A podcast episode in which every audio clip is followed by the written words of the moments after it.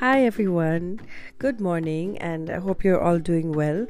Um, one thing that I've realized about women is that we wallow, we are in pain, but we jump back up on our feet really quickly. So um, I'm on my feet. I'm feeling a lot better. So thank you very much for people, the two people that listened to my podcast and realized that I was in pain. Not saying I'm not in pain yet, but uh, I'm I'm no longer in pain. Of course, broken marriages take time to heal and all that, but I came up with a funny uh, concept this morning while I was having my tea.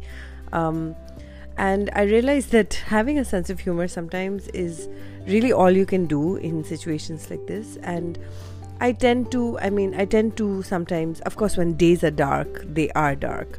Um, but it is also funny to look at uh, situations. And so today I'm going to be doing a podcast on um, advice I'd like to give husbands. Uh, not just my own husband, because we have a broken marriage, but also to other husbands who are listening to this because I realize that most husbands are messing things up. Most husbands are causing giving grief to their wives. I mean, it's, it's an age old story and it's it's a lesson that maybe if even one husband can change after listening to my podcast i'm sure his wife will be blessing me forever.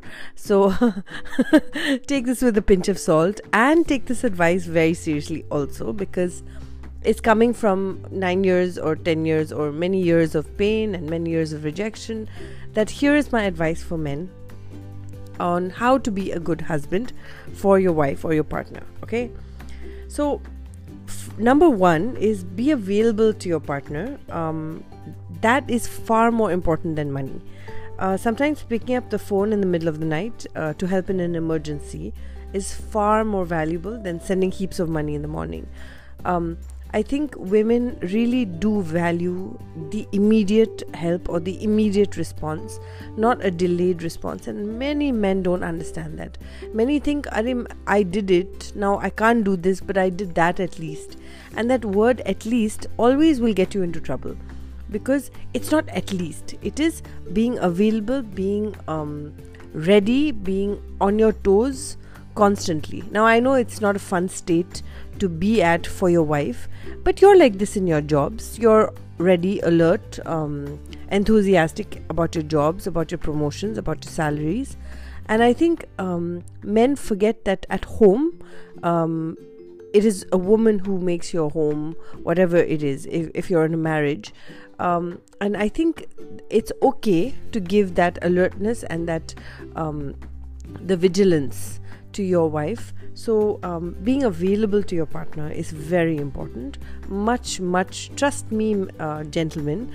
Um, money is is not all that women want. It is it is important to you know you need to buy eggs you need to buy bread you need to buy medicines you need to go to the hospital you need all that you need all that but being available and being uh, there for your partner um, shoulder to shoulder or face to face, whichever you decide, is far more important than throwing money at somebody's face.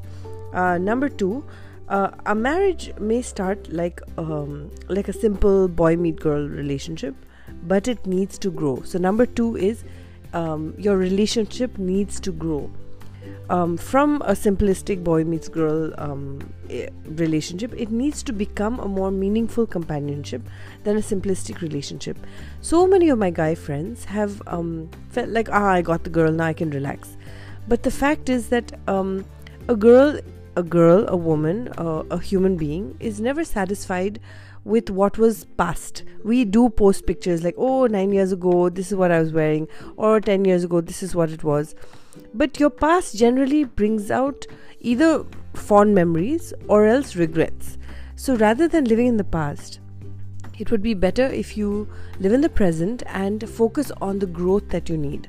Uh, similarly to your career, uh, which needs growth, you would not be happy getting the same salary every single month for 9 years. Similarly or 10 years however however many long however long you've been married or have a relationship.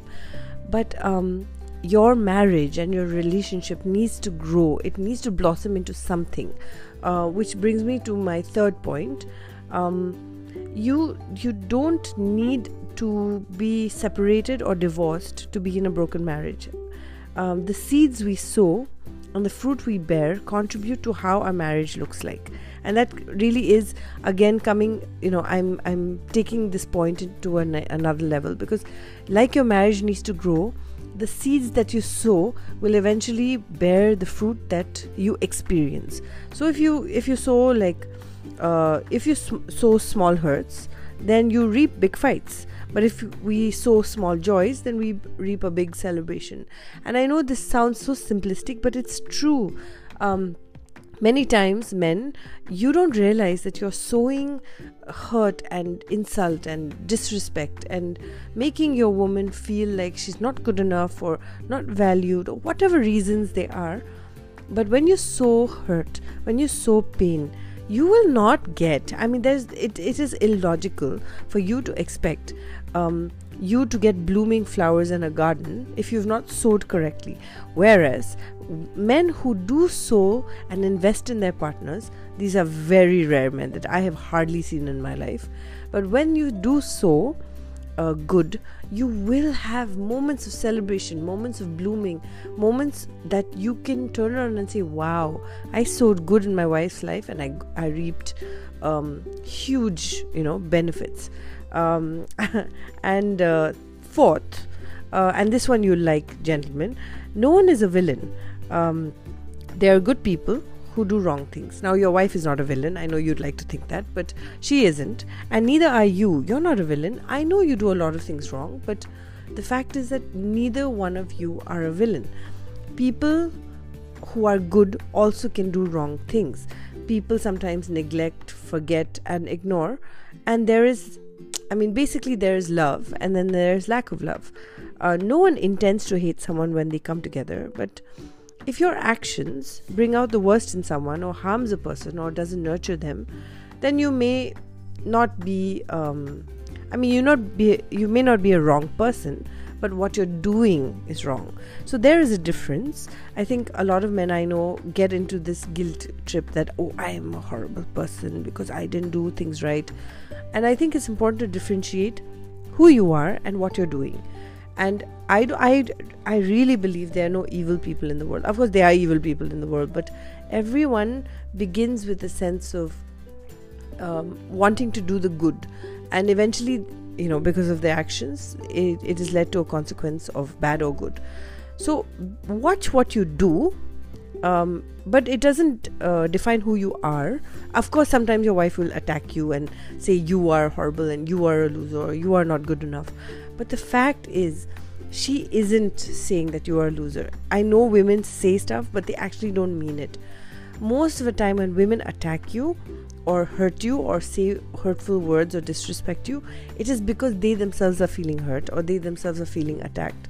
So, the attack more often, even if it's coming in a package of you are horrible, is actually I'm hurting. What you did really upset me. So, remember the difference. It is not you that is bad, it is what you're doing which is horrible, and you need to immediately shift gears and change what you're doing honestly there is nothing better than you fixing it. And it, it would seem like a lost cause because women will always pretend like it doesn't matter to them. But they're keeping note friends. I promise you that women have this secret book in their brain where they jot out all the good you've done and all the bad you've done and they may never tell you that. But eventually when decisions like broken marriages divorce separations come out that little book comes out. And um, I recently made a list uh, with my husband. Of course, we were fighting, and I made a list of all the good things I've done, and all the good thing, bad things I've done, and all the good things he's well, all the bad things he's done. And his list was bigger than my good list, and he was. I know it was very uncomfortable for him to be in that situation, but I realized myself that I I have been keeping track of everything he's done wrong, everything that he's hurt me with. Uh, whether I've had a book in my brain or whether I've just keeping like had notes of it. Don't let that happen. What you do matters. Your actions matter. Whether you're even a like there are many evil men who have great marriages because they are doing the right things at least for their wives. I mean, you should watch many movies and then you learn. And number five, my last point. Of course, there are many points that I can even do a part two, part three, part four for this for the series. But uh, today I'm doing five points is there's never a wrong time to do the right thing. Now, I used to have a poster like this in my house, in my apartment, and it's very true, uh, especially in marriage, when especially when there's a child. In my experience, guys are pretty dumb at realizing this one. They wallow in their mistakes and they, they don't realize that small seeds they sow, like I said about seeds, uh, that they re-sow can change the narrative instantly. And I'm more talking about the positives here. Um, no one no one is insightful enough to do this, but if you do now, your life will be so much better. There is never a wrong time to do the right thing. So let's quickly recap. Um, this is my advice to men uh, on how to be good husbands from basically wives, most wives. Um, number one, be available. Number two, your marriage needs to grow. Number three, um, the seeds you sow matter. Number four, they are good people but bad actions. And number five, there's never a wrong time to do the right thing. I hope, I hope and pray that uh, your marriages will be better than what mine turned out to be. And um, and uh, yeah, I, I, I just hope that you're able to follow this advice. You know, heard by a different person apart from your wife, because I think sometimes hearing it from your wife just sounds like white noise and that's also another thing is that when wives speak men just shut their ears and I, I don't think that should be the case i think you should take five seconds to just listen of course that's another i'll i'll do another part three or part four about now you should listen to your wife.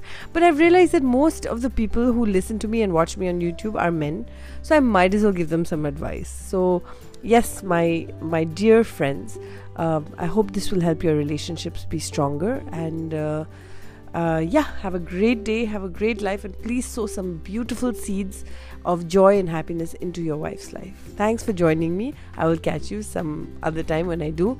Uh, have a great, great time. Bye.